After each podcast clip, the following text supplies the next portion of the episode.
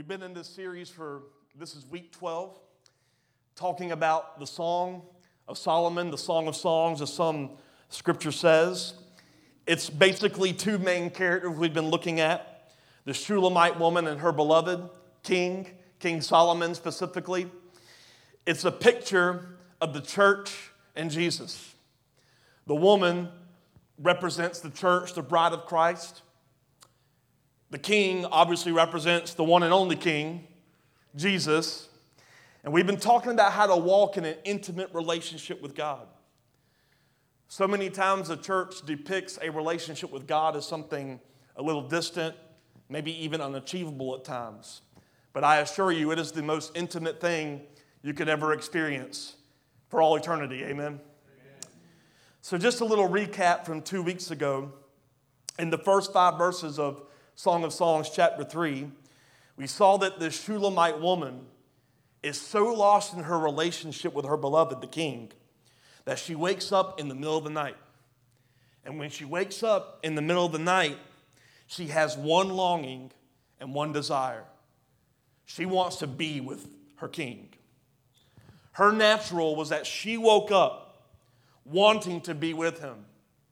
And she went out in the streets looking for him. And finally, she finds him, or rather, kind of realizes he's always been there. Grabbed onto him, wouldn't let him go. And as I was kind of reading that and reminding myself of what we talked about two weeks ago, I came across this scripture in Isaiah chapter 26. In verse 9, it says, With my soul I have desired you in the night. It's kind of cool, right? We see the same yearning as a Shulamite woman waking up in the night. Isaiah says, With my soul, I desired you in the night. Yes, by my spirit within me, I will seek you early. For when your judgments are in the earth, the inhabitants of the world will learn righteousness. The posture of us should be so lost in an identity in Christ that in all things and at all times we would seek Him in all things. Seek first the kingdom of God, and all these things shall be added unto you. It's not let me try to get everything right. It's let me seek Him first, and getting things right is a flow from my posture of seeking. The church for so long has taught this earning aspect of if I live a perfect life, then I will get blessing. No, no, no. You can never earn the blessings of God. You can never earn right standing with God. Jesus bought the right standing for you. Jesus purchased access for you to have all of heaven open to whatever you need on this earth, it is available to you. The, the part we play is God, I'm going to seek you in every decision. I'm going to seek you in the way I respond to people I love. I'm going to seek you in the way I respond to people I dislike. I'm going to respond to you in what you want from me, not what I want for myself the more we get lost in relationships, Scripture says He actually gives us the desires of our heart. The heart can be the most deceptive thing we have, the Scripture says. So if you've ever, if you lead your life by the idea of just follow your heart, I say to you that you're actually following the wrong thing. Seek first Jesus, seek first God, seek first the Father, and He will give you desires that are actually in line with what He's always wanted for you. How will the world know the righteousness of God? When we walk according to the judgment of what, of what is righteous and what is not. Judgment for us is no longer heaven or hell if you're a believer. That's, that's done. If you're a believer, there is no more conversation about heaven or hell. Your destiny is, is bought with a price. So the purpose is, or I'm sorry, judgment is no longer heaven or hell. Rather, it is purpose, whether the thing is purposeful or not. God, judge my actions so that you can highlight is this according to purpose or is this out of line with where you want me to go? Purpose for what? To be a light to the inhabitants of the world. Because we may be in the world, but we are not supposed to be of the world. We are not supposed to look like culture. We're supposed to influence the culture. We are the inhabitants of heaven governing a world that we were actually placed into. Y'all, y'all okay? Okay.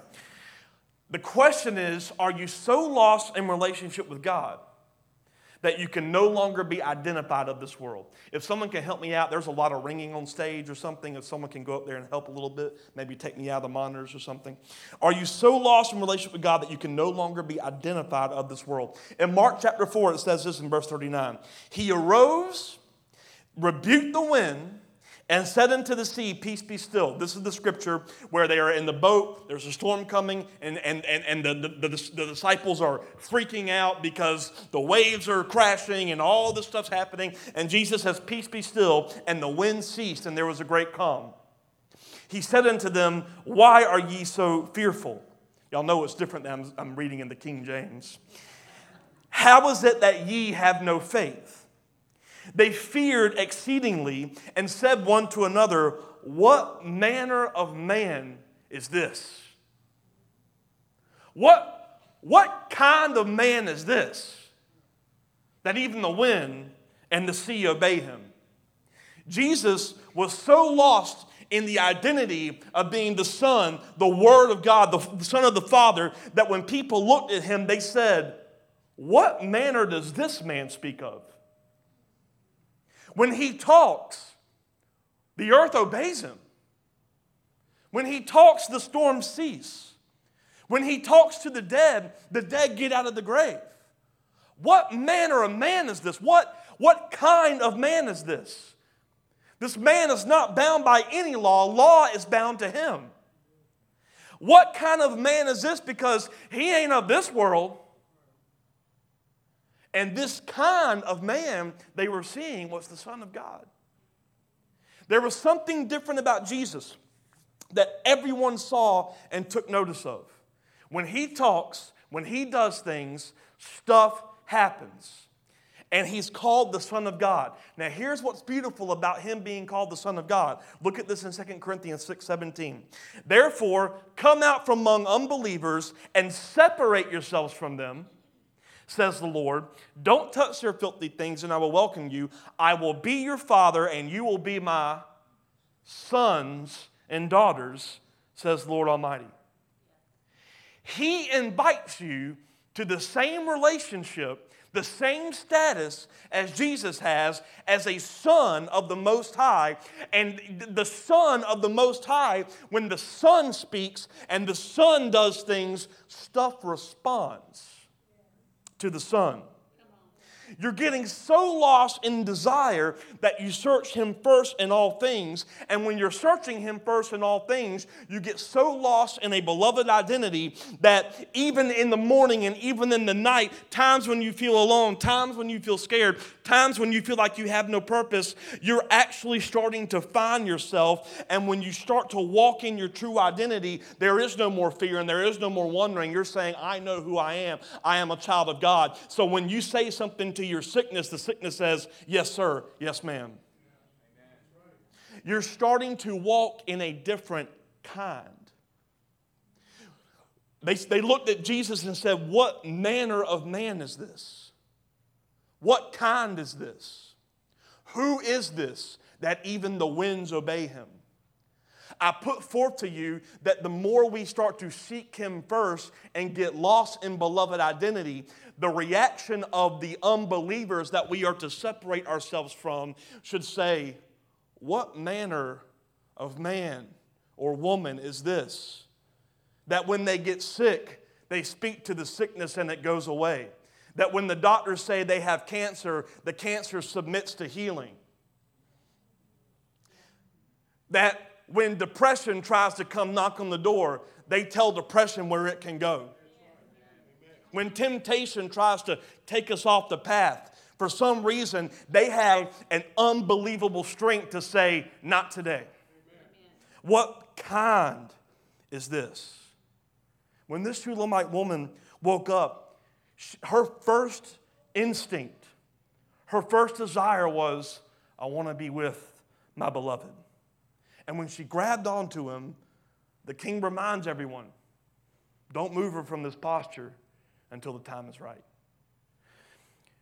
the time is right when you find this new posture of devotion and intimacy with God that it is it's your natural not to go looking but to be rested in the assurance that he is always present.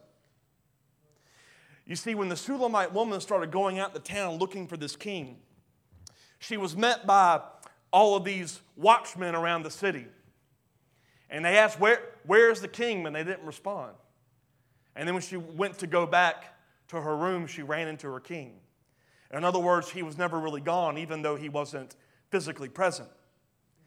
And I think so many times in life we have these questions like, Where is God? Where is God when I need him? Where is he in this moment? I assure you that when you get lost in who you are, you realize he is with you at all times. Do we love to rest in this revelation that I don't have to go to someone else to be in the presence of God? Do we understand that we don't have to get to church to get in a greater degree of presence? The purpose of this meeting is not, I need to get in the presence of God. Because you actually walk in the presence of God at all times, whether or not you realize it. You come here to church not to get an experience with God, but rather the church coming together to get equipped for the world to experience God. So that when you go to your workplaces and you go to your families and you go to all these places in life, they would say, What, what kind of people is this? What manner do they see? What kind of man or woman blesses those who persecute them instead of cussing them out? Is that okay? I know, I know none of y'all do that. Y'all perfect. What, what manner is this that they act in? This Shulamite woman is seeking her beloved in the night, finding him and embracing him, and the people respond. Jesus was, was, was so lost in this identity that people looked at him and said, What is this all about? Hmm. I want to read starting in verse 6 of Song of Solomon, it says, Who is this sweeping in from the wilderness like a cloud of smoke?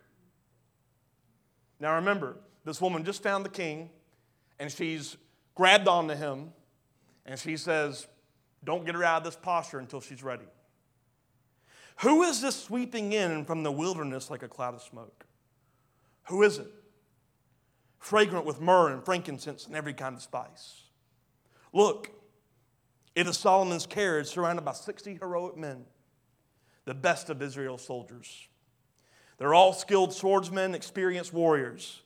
Each wears a sword on his thigh, ready to defend the king against an attack in the night.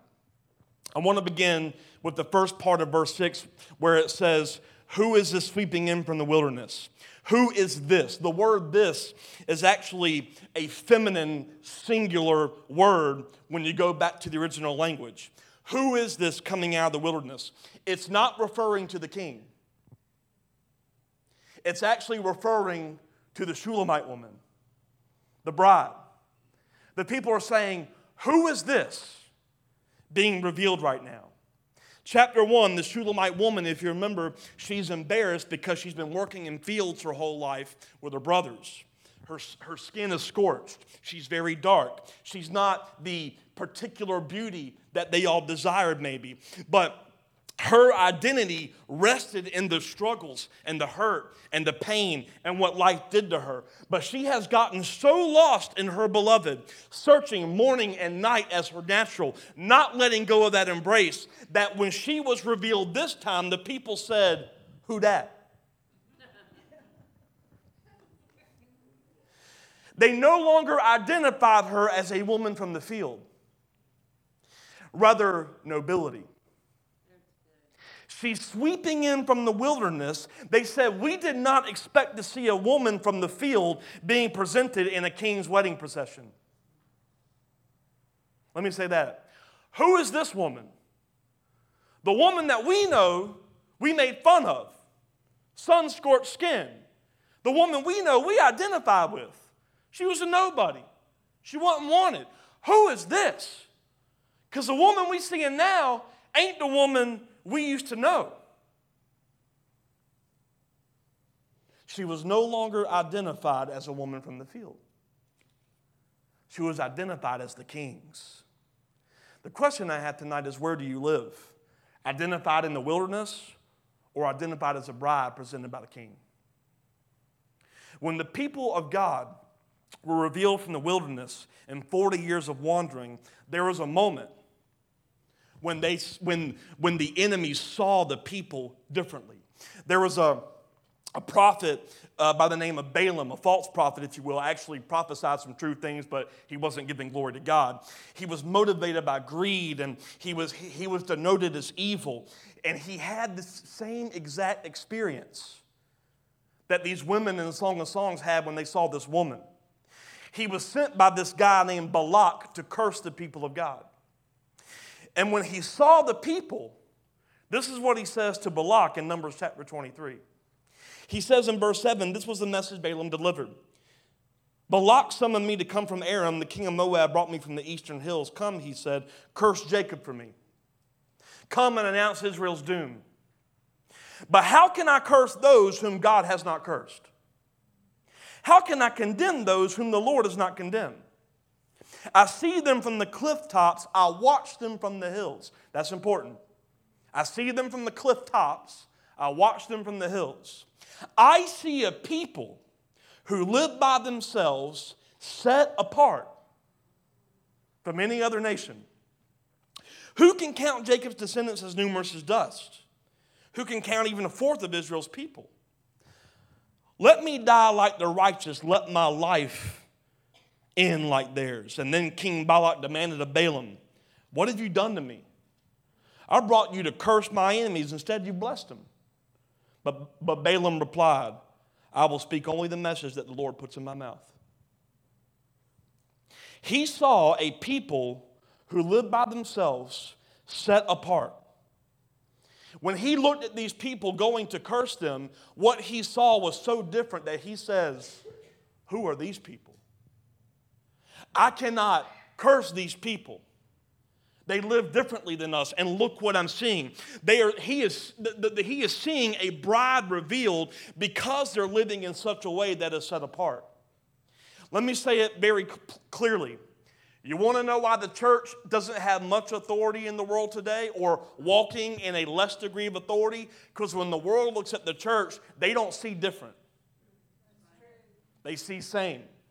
The only way the, the enemy or people who are influenced by the enemy will be influenced by the church is when they look at the church and they say, What manner of man is this? They speak different, they talk different. There's a different language about them, there is a different culture about them. They have set apart from the things of the world. The world needs a people living according to a kingdom relevance, not a people living according to a cultural relevance. The church does not need to be relevant to culture to be effective. You know how these people got Balaam's attention? They weren't culturally relevant, they were heavenly relevant. They lived so apart from culture that a man that came to curse him said, I can't touch that because he saw something different. We, we have got to get to a place in our lives where we are not trying to be like the culture to influence it. Rather, we are willing to die to anything in pursuit of living set apart from the things of this world so that when people look at us, they say, What is different about you?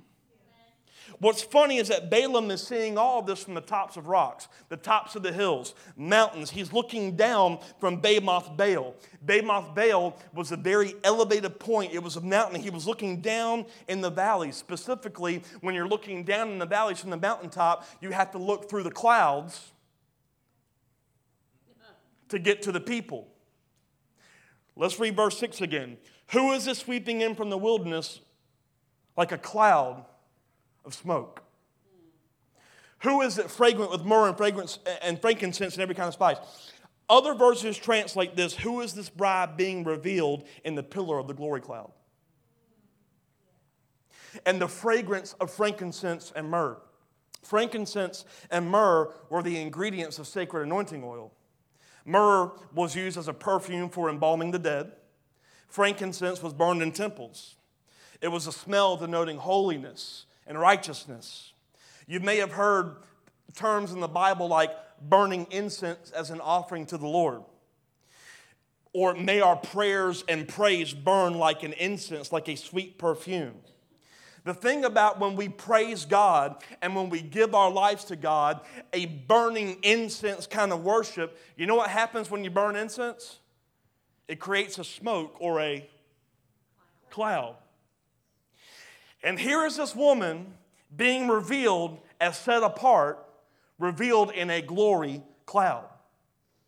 The people Balaam saw were being revealed in a set apart glory cloud. A kingdom people are so in love with God and so seeking God, they're not revealed in this world, but the glory cloud of praise and worship among a people is revealed. And when people see through that lens, they see a set apart kind of people. They see the frankincense and the myrrh, people who are revealed in the death and resurrection of Christ, people who are, are revealed in holiness and righteousness. We're revealed from the wandering wilderness as a people offering up our lives as a sacrifice to God because we are only identified in Him. So much to where the world, when they see you, they're looking through this filter called glory and they say, Who is that? Is this making sense? Who, who is this? But they won't see through a cloud unless you're burning the incense. And you don't burn the incense by just coming to the temple. You got to realize that you are now the temple. So your life offered up as a praise and sacrifice is burning incense as unto the Lord. And your life becomes so much of a praise and worship dedication that what surrounds you is a cloud of glory that when people see, they say, What is different about you? She is no longer carrying the scent of her, pa- the scent of her past, the scent of her past frustrations, the scent of her letdowns, the scent of, I wish it could have been like that. She is carrying the scent of holiness. She's carrying a scent that God sees as acceptable. Your scent, your identity, the atmosphere you carry should be revealed as not of this world. So that when people see you, they're, they're being affected by this cloud and they say, Why is it that when we come against you, you bless us? Not sure if all of us can say that. How is it that you walk in such a manner that's different than how we grew up? To where our response is, I don't live according to how I grew up. I live according to my rebirth. Because I am no I am no longer affected by generational curses because I am now a part of a new generation. Should I say that again? Well, you don't know how it was in my family. Well, guess what? You're no longer under the generation of your family if you say that you were born under the name of Jesus. I don't have any curses in that bloodline. And when you start to understand that, people say, Why is it that you've been through such a hard life, but you're not affected? Because that was my old man. And they start to see, and they don't even understand they're seeing through a glory cloud. You know what God showed me in that? Have you ever heard of people uh, uh, uh seeing manifestations of clouds in worship? You ever heard of that? Like, oh, I see the glory cloud. Let me put forth to you glory clouds are not an external manifestation. A glory cloud being revealed is from a people saying yes to God. God, send the glory cloud. God's like, it don't come from me.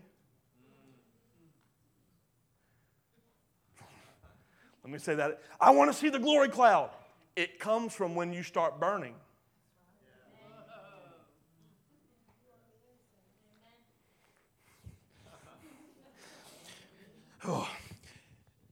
The atmosphere you carry creates a cloud that is called glory, and the scripture says, in Jesus, you go from glory to glory. So, why is it that a church, a people can get to a place where sickness has to die? Because we are invested in going not from numbers to numbers, but from glory to glory. We're not trying to grow thousands of people, we're just trying to get to next level of being revealed individually, which happens corporately. And sometimes that happens as many people come, but sometimes it happens with just 12 guys and then 100 people, and they're in a room, and all they know how to do is pray, and they're not trying to put a system in, then all of a sudden, tongues of fire. But it's not because they were seeking tongues of fire, they were manifested because they were burning. Hmm. Look at verse 7 in Song of Solomon. Look, it's Solomon's carriage surrounded by 60 heroic men. They're seeing this woman come in from the wilderness in this carriage surrounded by 60 heroic men, the best of Israel's soldiers. They are skilled swordsmen, experienced warriors. Each wears a sword on his thigh, ready to defend the king against an attack of the night. When a king was carried through the wilderness, he was surrounded by processions to protect him. You want to know why? Because you know it was in the wilderness? thieves and robbers. They would try to attack anyone coming with a caravan to get anything they could off of it. So he was accompanied, a king would have been accompanied by all these people to protect him. And here she is in his carriage, accompanied by 60 warriors skilled with swords and ready to fight. If you remember, the Shulamite woman, when she went looking into the night, her first encounter was with watchmen. And what I've talked to you about was that the watchmen were what angels are for us now. And angels are not little babies with, with bows and arrows. If you look at how cherubim are described in the Bible, it ain't little babies crying and shooting hearts. These things are fierce, these things are scary. And God says, I am presenting my bride with warriors surrounding my bride because I don't want nothing to touch you as if his strength was not enough. You you want to know, you ever thought about that? Why does God need to send angels if, if he's, if he's all powerful? I was thinking about that this week. It's as simple as this because there are times when you're not convinced he's all powerful and he's got to have someone stand the gap. So even when your faith is not strong, he says, Don't worry, I've got cherubim all around you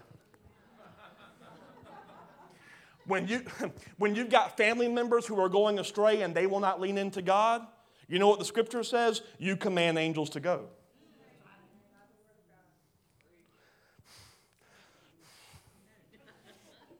Okay, now, now, now, it's, now it's coming. The Shulamite woman went looking in the night, and her encounter was, Oh, I'm not alone. John 14, 27, I'm leaving you with a gift peace of mind and heart. And the peace I give you is a gift the world cannot give. Don't be troubled, don't be afraid. You know what the peace is? This isn't up there, but in Matthew 8 20, it says, Foxes have dens, birds have nests, but Jesus has no place to lay his head. But something happened differently. Because in Ephesians 3:17 it says Christ will make his home in your hearts. As you trust in Him, your roots will grow down to God's love and keep you strong. He lays His head in your hearts. Or another way to say it is how a groom lays his head in the breast of his bride. You know, he doesn't have a home in this world, so he finds his home in you. That's why he has made the temple worthy so that you could carry Jesus, God, Holy Spirit. You were made so right and so pure and so clean that you carry God with you wherever you go. And when you get convinced of that, the only response is, Who is this? That conditions obey you. That while the world is going through recession, you increase. Can I speak into that for a second? Fe- don't fear anything.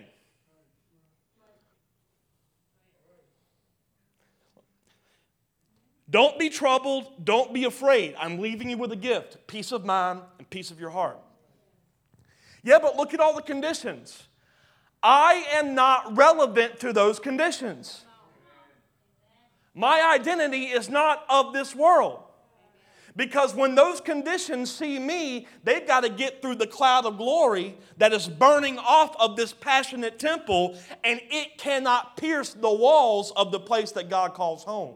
So you may be affected by the world, but let me show you a different kind of world that you can get to as well. You want to talk about how people come to know Jesus when they see a church thriving when they decay. And I'm not talking about thriving by building multi million dollar campuses. I'm talking about a people walking in authority where they're not affected by the rhythms and patterns of the world.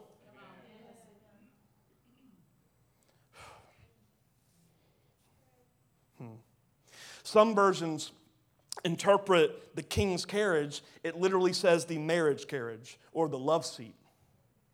In other words, you are seated in love. God dwells within those seated in love.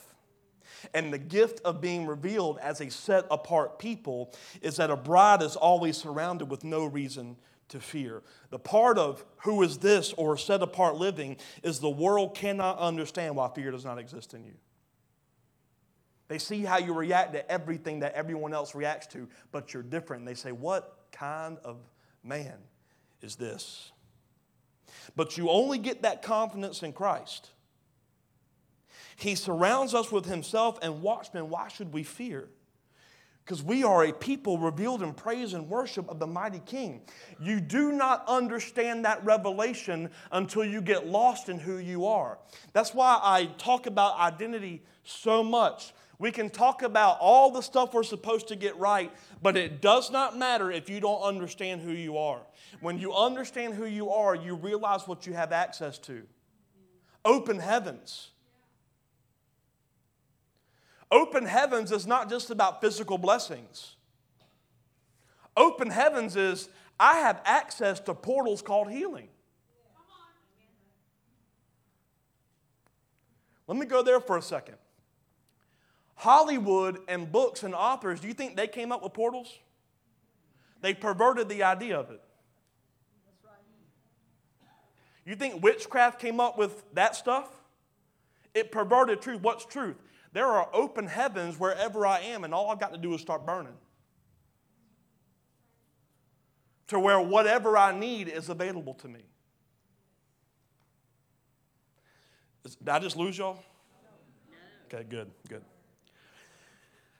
Matthew 11, 28, Jesus says, Come to me, all of you who are weary and carry heavy burdens, I will give you rest. Why do you get rest? You're in the marriage bed of a king with watchmen surrounding you. The fact of the matter is, if you deal with a level of anxiety, you don't understand how surrounded you are. If you deal with worry, let me put forth to you that it's not God give me peace, it's you do not have a revelation that you're surrounded by peace. Because if you had a revelation that all you're surrounded by is peace and rest, no matter what comes your way, you will not be moved, you will not be shaken. And people will ask, Who is this? What you done with my friend? You different.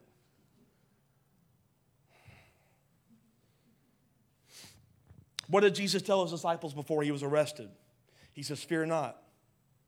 I'm going to prepare a place for you. Then he says, I'm sending you a helper called Holy Spirit. Think about it.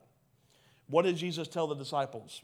I'm preparing the marriage bed, surrounding it with angels, and I'm sending you my spirit to dwell in you and guide you. And if you will rest in a set apart identity, the world will see the glory cloud of God in the people. Because you're getting lost not in how you grew up. You're not getting lost in who you think you are. You're getting lost in who you truly are. I, have said this before, I'm not sure if I've said it recently, but I want you to think about Paul, the Apostle Paul. He was someone that said yes to Christians being murdered. But it wasn't when he was Paul. It was when he was Saul. And when Paul addressed the church, he said, I ain't done nothing to y'all. Now, can you imagine some of the people in church hearing that from a guy that probably was responsible for the death of some of their friends? He was so lost in his identity as, as Paul that he had no relationship with the actions of Saul. And yet, there are so many times, well, I did this 10 years ago. Do you realize that when you get lost in your true identity, the sinful man is not who you are? It's you have a choice to agree with that identity or in a rebirth one. That's what repentance is.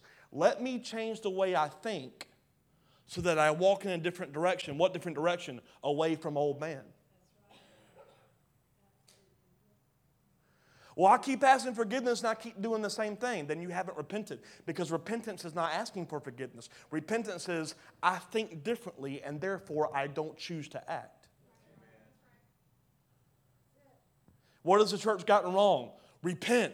Come and say you're sorry for the same thing every Sunday morning at the altar, and maybe God will give you a break.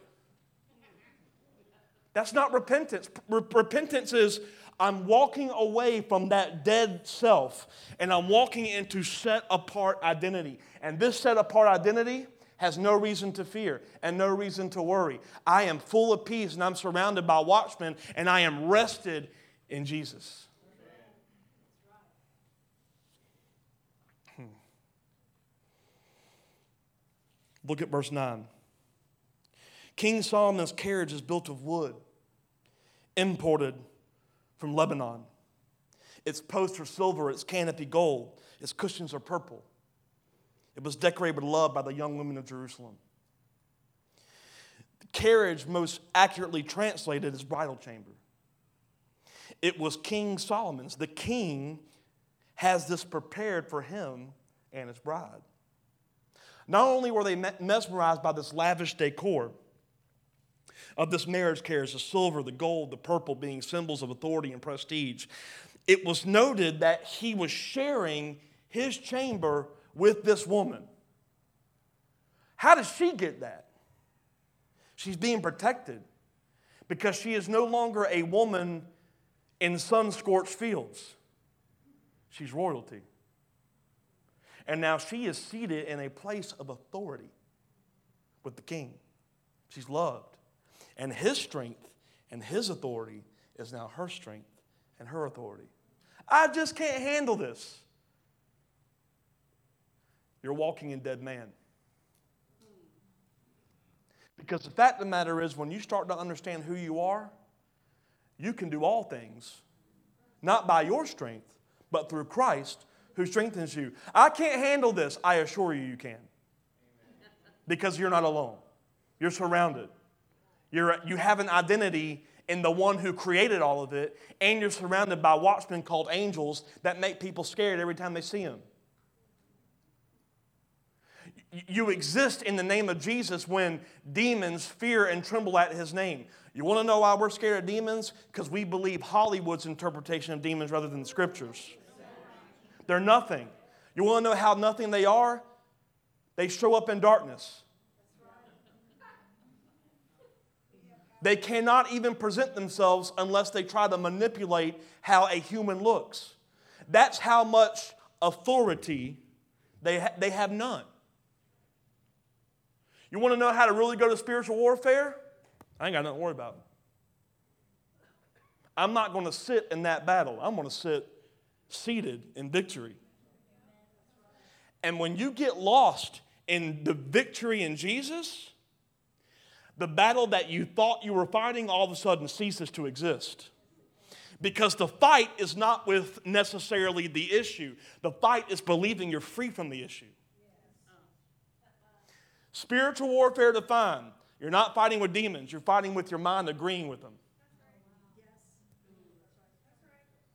I don't know why I'm in this because that's not in my scripture. I mean, it's not in my notes. It's in the scripture. It's not in my notes.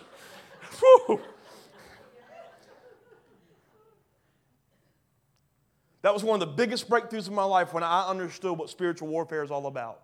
It's the war in your mind. What am I going to agree with? And the moment you get lost in who you are, the enemy does not stand a chance. Think about when Jesus was casting demons out of the woman. They started begging him, please don't make us go. The demons started begging him. And you know what Jesus taught to his disciples? You've got that authority now. Because you're being revealed out of your wilderness in the king's carriage or the love seat. You're being revealed as the bride. You now have authority in the name of the bridegroom. In the marriage bed, two become one. So, what is offered to a people is, I want to be one with you. The place where I rest my head is in you. And with oneness, you're presented in a marriage covenant. And you want to know what that marriage covenant looks like? It looks like the wood from Lebanon, it never rots, always standing strong. It looks like silver pillars. You can't be shaken. It looks like a canopy or covering of gold. It's everlasting. It looks like a rich purple color, which is a king's royalty. It looks like you're decorated with love, or in some versions say a, a color of crimson, which is the blood covenant. You exist in heavenly royal identity. And you have no reason to fret and no reason to fear and no reason to worry. So it's not, mm, yeah, it's not God give me peace, it's God thank you that I finally believe I'm rested in it. Why isn't God giving me peace? He did that a long time ago. You ever realize a lot of times we're praying for things that we have access to? God, give me, give me, give me. He's like, it's finished. You thought he was just talking about the cross? It's finished, it's available. But you know what it's available to? A set apart people. Well, I believe in Jesus, but I haven't experienced this stuff. I can probably tell you why. What, how set apart are you? Can, can, can, we get real? You find yourself struggling? If you start getting lost in how set apart you are, you may find how open heaven is. That's called going from glory to glory.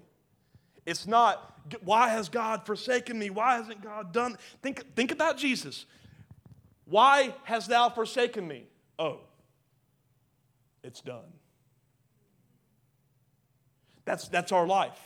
We go from, why isn't God letting go of this? Why, why can't I get breakthrough in this thing? When you understand that breakthrough is already done, you move because you realize where you're seated in. You're not seated in the struggle. You're seated in the, you're seated in the marriage carriage. Is this making sense? Yeah. Okay. I want to read that same scripture in the Passion Translation, verses 9 and 10. The king made this mercy seat for himself out of the finest wood that will not decay, pillars of smoke, like a silver mist a canopy of golden glory dwells above it. The place where they sit together is sprinkled with crimson. Love and mercy cover this carriage, blanketing his tabernacle throne. The king himself has made it for those who will become his bride. There's a mercy seat for him. The mercy seat in the Old Testament was a place for God's dwelling. And now we're offered to be one in that seat. That's fulfilling the law. You don't deserve it, but I'm buying it. He was the sacrifice that made you worthy for marriage to be revealed as the Shulamite woman was being revealed. So when people see you, do they see separate or do they say, Who is this? What manner of people talk to their stuff? Who is this people that have no fear? Who is this people that, that have peace beyond all understanding? Hmm. Going back to Paul, the apostle, I want you to think about when at the end of Acts he was on the island of Malta and they were building a fire to get warm because they just got shipwrecked and they were swimming ashore. He gives his bundle of sticks to put them in the fire. And out from the sticks comes a venomous snake and it bit him on the hand. And I was going to go here. This is another message, but I'll just say it. When a people burn from God, snakes are driven out of the fire. And when they leave, they try to spread their venom. I'll leave that with you. But you know what? It didn't do a thing to Paul. He got bit by a venomous snake, and what did he do? He shook it off. And look at their response in, in 28, verse 6, Acts 28, 6. The people waited for him to swell up or suddenly drop dead. But when they had waited a long time and they saw that he wasn't harmed, they changed their minds and decided he was a God. Why did they think he was a God? Because they said, What manner of man is this that when a snake bites him, he's not affected? And you know what happened after that? Because they saw so much power, they thought he was a God. They went and him and Luke went and healed the entire island and gave glory to the Lord. What happened? How did they have the biggest evangelism crusade? It wasn't printing up tracts. It was a people revealed as set apart to where natural things that should have caused their death did not touch them. You want to know how Savannah is going to get saved? You want to know how this region is coming to know Jesus? When they see a people that are so set apart, when they're searching for life, they say, How do you have it?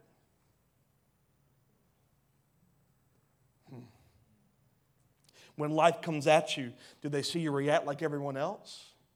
Or do they see a people presented in the mercy seat of God where we're revealed as a kind, not of this world, but of heaven? Song of Solomon 3:11. Come out to see King Solomon, young women of Jerusalem. He wears the crown his mother gave him on his wedding day, his most joyous day. As the bride is revealed, it still points toward the king with the crown. But here's what's interesting the crown here is not the crown in a king's ceremony. This particular crown is a wedding crown for his bride. And you know what the wedding crown was made of? Branches. And the king bought back the marriage with another kind of crown of branches called a crown of. You think that was just something the Romans came up with?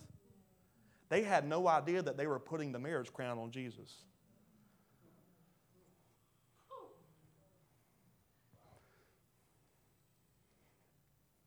All because he wants his people to be revealed from an intimate relationship. Are you so caught up on the revelation of who God is that all you can do is point to him? John the Baptist actually had the same kind of revelation. This was prophesied about John the Baptist in Luke 1:17. I, I want you to see this. He will be a man with the spirit and power of Elijah. He will prepare the people for the coming of the Lord. He will turn the hearts of the fathers to their children. He will cause those who are rebellious to accept the wisdom of the godly. And then Jesus says this in Matthew 11 I tell you the truth, of all who have ever lived, None is greater than John the Baptist. Yet even the least person in the kingdom of heaven is greater than he is. Pause. The next time you think about how amazing John the Baptist is, Jesus says, You're greater.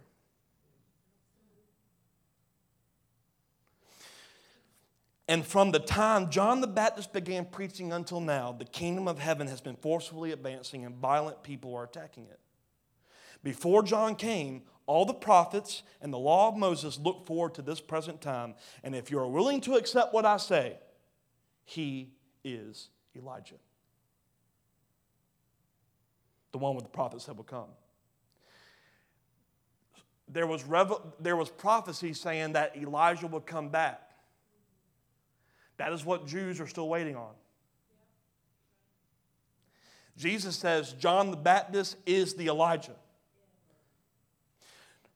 priests in the temple came to question John. Now, I want you to think about this. John's being revealed as Elijah.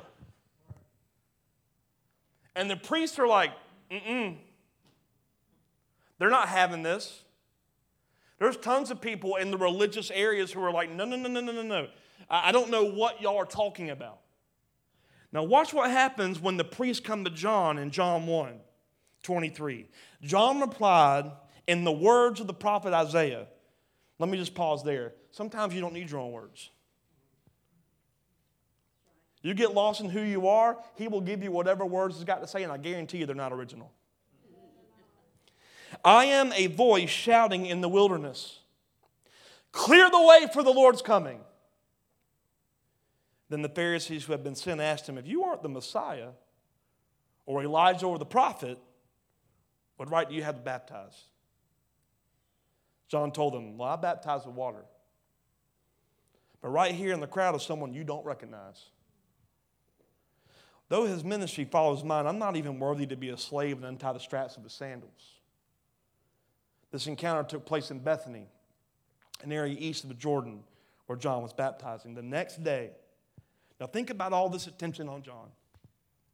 The next day, John saw Jesus coming toward him and said, Look, the Lamb of God who takes away the sin of the world.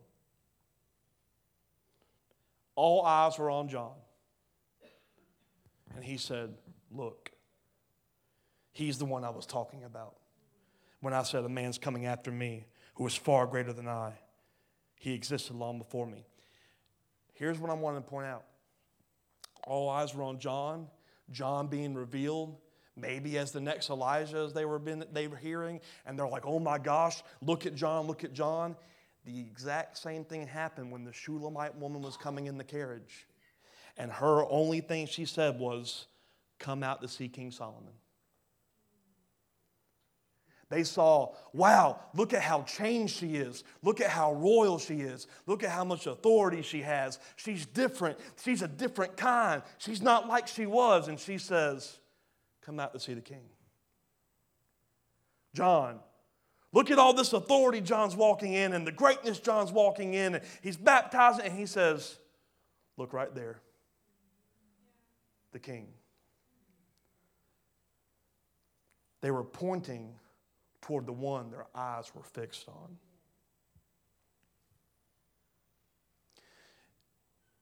Who is this? They asked. This different kind. There's different people. the disciples and all of them were in the upper room, and people ran because they heard a different sound. And Peter started preaching because they were, they were experiencing something they, had, they hadn't seen before. The world does not need another cool gathering with good music and high def TVs. The world needs a people who don't operate like the world.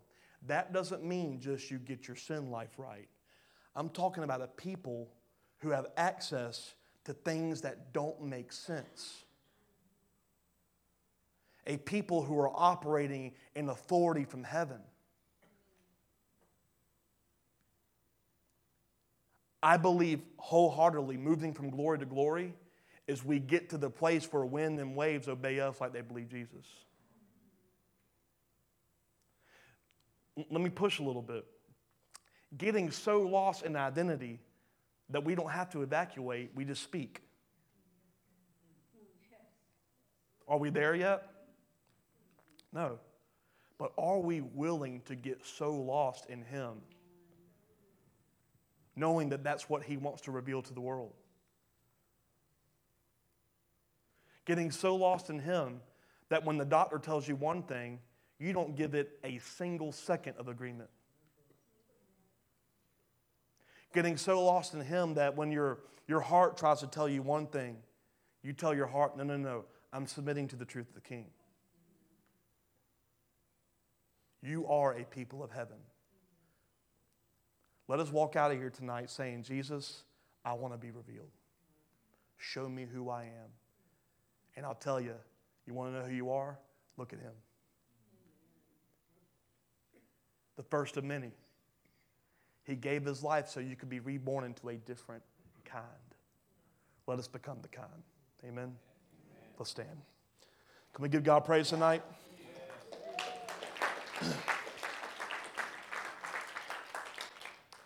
Who is this? Who is this people? That is what it means to see people come alive in Christ. Our life is not identified in our failures or even our successes, it's just identified in who He is. Get lost in Him. I want you to know that as we close tonight, this altar is open. If you need time to talk to God, take as much time as you want. If you need prayer, just come up here and stand. We'll pray with you. Just put it all out there tonight. Be revealed. Maybe you've been struggling and you don't know how you're going to get through this part of your life or the struggle you've been facing. Let me tell you, there is victory in Jesus. It's not just a saying, there is victory, it's available. And all you need to do is not, well, I got to get all my sin right so I can get victory. No, all you've got to do is understand who you are in His name. When you get lost in that, everything else starts to line up. You know why? Because God says, I will give you the desires of your heart. If you have desire for sin, a part of you has not been revealed even to yourself because it's a different desire. And what we don't need to do is beat ourselves up. Well, I got this wrong, I got this wrong. No, no, no. There's a part of me that's not lost in who I truly am. So let me lean into him. Jesus, show me who I am. You know what he says? He says, You're not the victim, you're the conqueror, you're the victor, because I bought that for you. Spiritual warfare summed up believe what he did. He set you free. God, we thank you for freedom. We thank you that you paid a horrible, a horrible price so that we could live. As we leave this place tonight, God, or even as we stay in here, God, show us. Show us who we truly are so that every action is no longer about getting sin right, but walking into a true marriage covenant with you where sin cannot exist. Give people in this room the confidence to walk in who they are. The bride seated in the mercy seat. I speak over every situation that has come to minds tonight as I've given this message that you are going to have ridiculous success in the things that you were struggling with before you walked in this room and that the word that has gone forth is going to take so much authority in your life that you'll never have to struggle with it again. And then people are going to look at you and see that you're free from that struggle, and they're going to say, Who is this? And you'll say, It's not me, it's Jesus. In Jesus' name we pray, everybody said. Amen. I love you guys. This altar is open if you need it, if you want to stay in worship, whatever you want to do. See you next week.